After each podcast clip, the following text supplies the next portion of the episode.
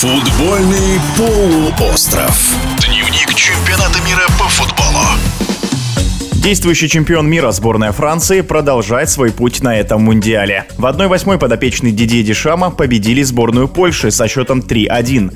Дубль на свой счет записал Килиан Бапе, у француза уже 5 голов на этом турнире. Впечатление о матче известного российского тренера, в прошлом защитника «Динамо», вице-чемпиона Советского Союза Сергея Силкина поляков, вот если брать поляков, у них подходы были к воротам. В первом тайме один был, там во втором тайме пару было.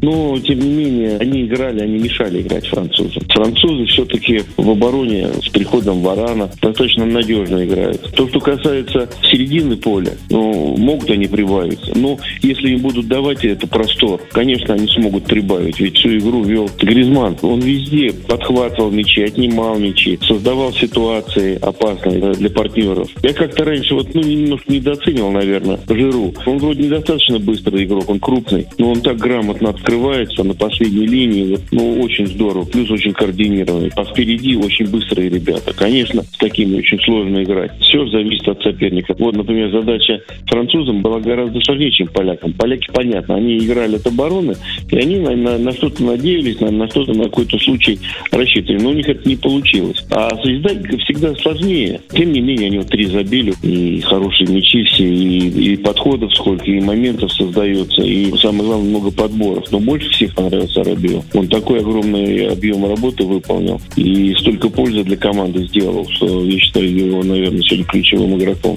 в составе сборной Франции.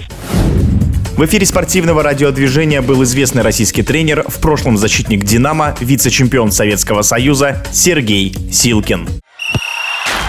Футбольный полуостров. Дневник чемпионата мира по футболу.